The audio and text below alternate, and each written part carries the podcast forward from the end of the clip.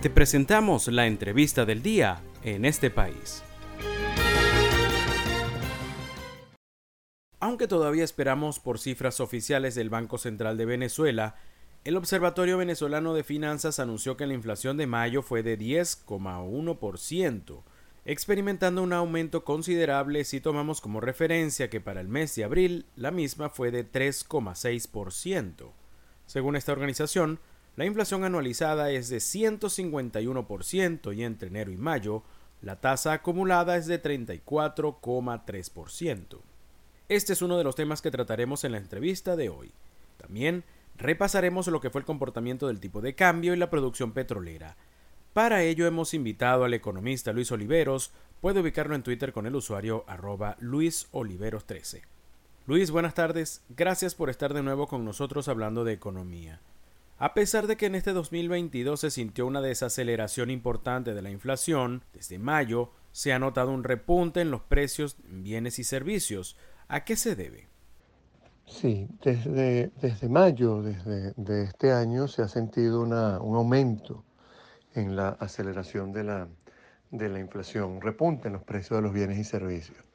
¿Qué se ha debido? Bueno, en primer lugar, eh, en, este, en el mes de mayo, eh, la tasa de cambio se incrementó, eh, aumentó en un 12%, ¿no? Este, en los cuatro meses anteriores, la tasa de cambio hasta había disminuido de valor. Entonces, este, automáticamente el, el pass-through, el pass entre, entre este, devaluación, entre variación del tipo de cambio y, y, precios, se sintió en la economía venezolana y, automáticamente este, este, la, la, inflación ha aumentado, ¿no? A pesar de que este, no tenemos cifras oficiales, no hay cifras publicadas por el Banco Central, el Observatorio Venezolano de Finanzas habla de que para mayo la inflación fue 10%, una inflación bastante, eh, eh, bastante mayor de la que habíamos visto en los meses anteriores.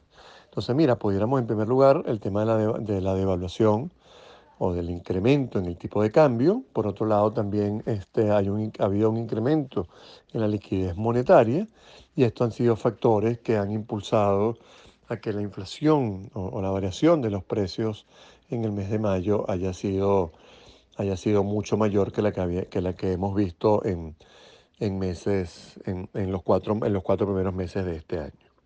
Para darle un poco de contexto, Luis, a estos datos que usted da, vamos a leer el reporte del Observatorio Venezolano de Finanzas, al menos un extracto en el que aseguran que los rubros que más aumentaron fueron educación 54% debido a ajustes de matrículas, bienes y servicios diversos 24,8%, incluyendo lavanderías, barberías, peluquerías, gastos asociados a seguros de carro, entre otros.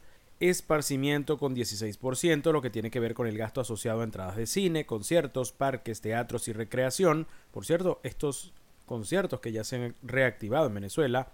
Además, de vestidos y calzados con 18,6%, alquileres de viviendas con 13.3%, alimentos 11.9% y transporte 11.5%.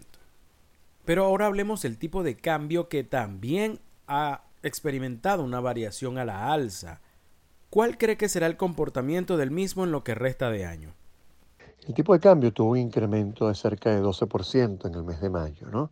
Esto se debió, entre otras cosas, a la fuerte demanda que hubo de, dólares en la economía y que bueno, el gobierno permitió que el tipo de cambio se deslizara este, y con esto eh, disminuir la sobrevaluación, disminuir parte de la sobrevaluación que había en el tipo de cambio en Venezuela. ¿no? Esto, si bien eh, eh, tiene un efecto inflacionario, es una buena noticia porque esa, sobre, esa sobrevaluación genera desincentivos, genera problemas al, al al productor nacional y adicionalmente que haya aumentado el tipo de cambio oficial disminuye la brecha entre este y el tipo de cambio, por llamarlo de alguna manera, el tipo de cambio paralelo, en el cual muchas de las transacciones de la economía venezolana todavía se siguen haciendo. Entonces, que esa brecha se haya disminuido, que la sobrevaluación está disminuyendo, es una buena noticia porque disminuye las distorsiones en la economía venezolana.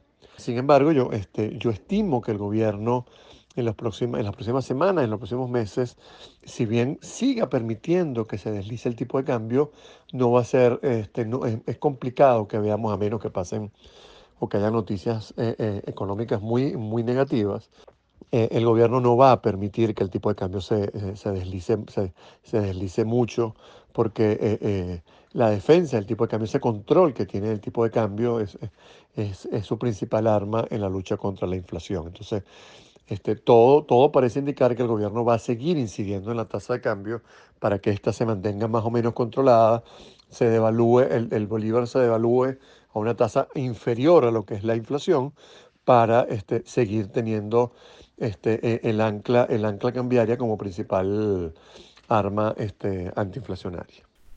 Estamos conversando esta tarde sobre economía y para ello hemos invitado a Luis Oliveros. En cuanto a la producción petrolera, Luis, ¿cuáles son los números que dejó el primer semestre de este 2022 para Venezuela? En, lo que respecta a la producción petrolera, eh, eh, el último número de la OPEP sigue indicando que la producción petrolera venezolana está en torno a los 700, 750 mil barriles, más cercano a los 700 mil barriles. Primero, muy lejos de, las cifras de un millón que, habíamos, que, se habían tocado en par de oportunidades, en par de días en diciembre, y también un poco, este, también lejos de eh, eh, las metas que eh, Maduro anunció este, para, para este año 2022, ¿no? Estamos, estamos bastante lejos. Pero estos números para nada, para nada sorprenden. Este, lo que llama la atención aquí es la estabilidad. Parecerá que este, ese, es, ese es el número que vamos a estar viendo de, de producción petrolera. Si el tema de sanciones continúa, si no hay cambios importantes en la industria petrolera, pero sobre todo si las sanciones continúan, ¿no? Y si Venezuela, por ejemplo, no puede vender petróleo eh, este, hacia Estados Unidos, si Venezuela sigue teniendo problemas para problemas llamados sanciones, pues para este, vender petróleo en otros mercados. Eso es, una, es, un, es, un, nivel de producción bastante bajo si lo comparamos con los 2 millones y pico que tuvo Venezuela cuando, 2 millones 700, 2 millones 800 que tenía Venezuela cuando llegó Nicolás Maduro al poder y los 3 millones 500 que tenía Venezuela en el año, en el año 98. Entonces, mira, lo que podemos esperar en esa, en esa producción, que esa producción se mantenga estable, pudiéramos ver algunos incrementos, pero no, no, no muy grandes por, este, por, estos nuevos, por estas nuevas llegadas de cargamentos este, de crudos livianos y de otros productos de Irán, pero no creo, no, yo no creo que en el corto plazo vayamos a ver una producción cercana al millón de barriles. Ahí tendría que haber este, cambios importantes en lo que son las sanciones si el esquema de sanciones, si, si, si las sanciones continúan tal y como están, a Venezuela le va a ser muy complicado aumentar el nivel de producción a los niveles actuales. O sea, llegar al millón de barriles le va a ser muy complicado a Venezuela.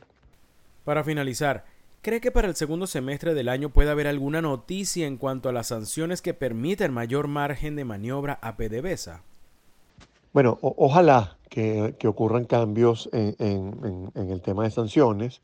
Ojalá que a Venezuela se le permita este, exportar petróleo hacia los Estados Unidos, que se le permita eh, también comprar este, de, determinados productos que, que necesita Venezuela este, desde los Estados Unidos y que haya un cambio en el esquema de sanciones. ¿no? Si, si no hay un cambio en, esta, en, este esquema de sanciones, en primer lugar, la producción no va, no va a aumentar. Yo soy de los que piensa que el crecimiento económico más temprano que tarde va a empezar a desacelerarse este, si no hay cambios importantes en el tema de las sanciones, porque la limitante externa va a ser, va a ser muy, muy importante, va a ser fundamental.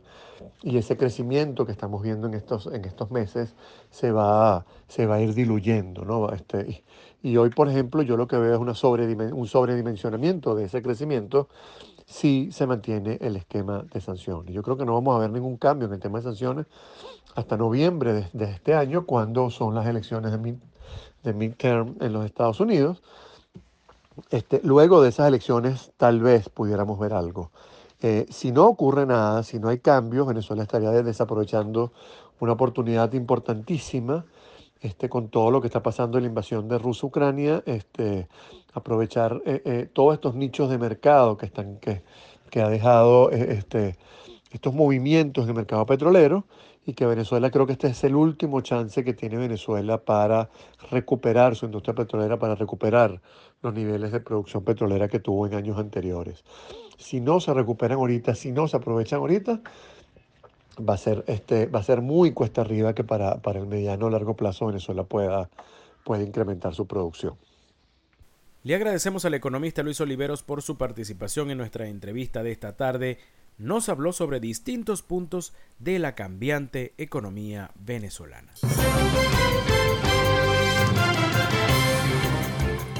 Esto fue la entrevista del día en este país. Para conocer más el programa, síguenos en nuestras cuentas en redes sociales. Estamos en Twitter e Instagram como arroba en este país radio y visita nuestra página web www.enestepais.info.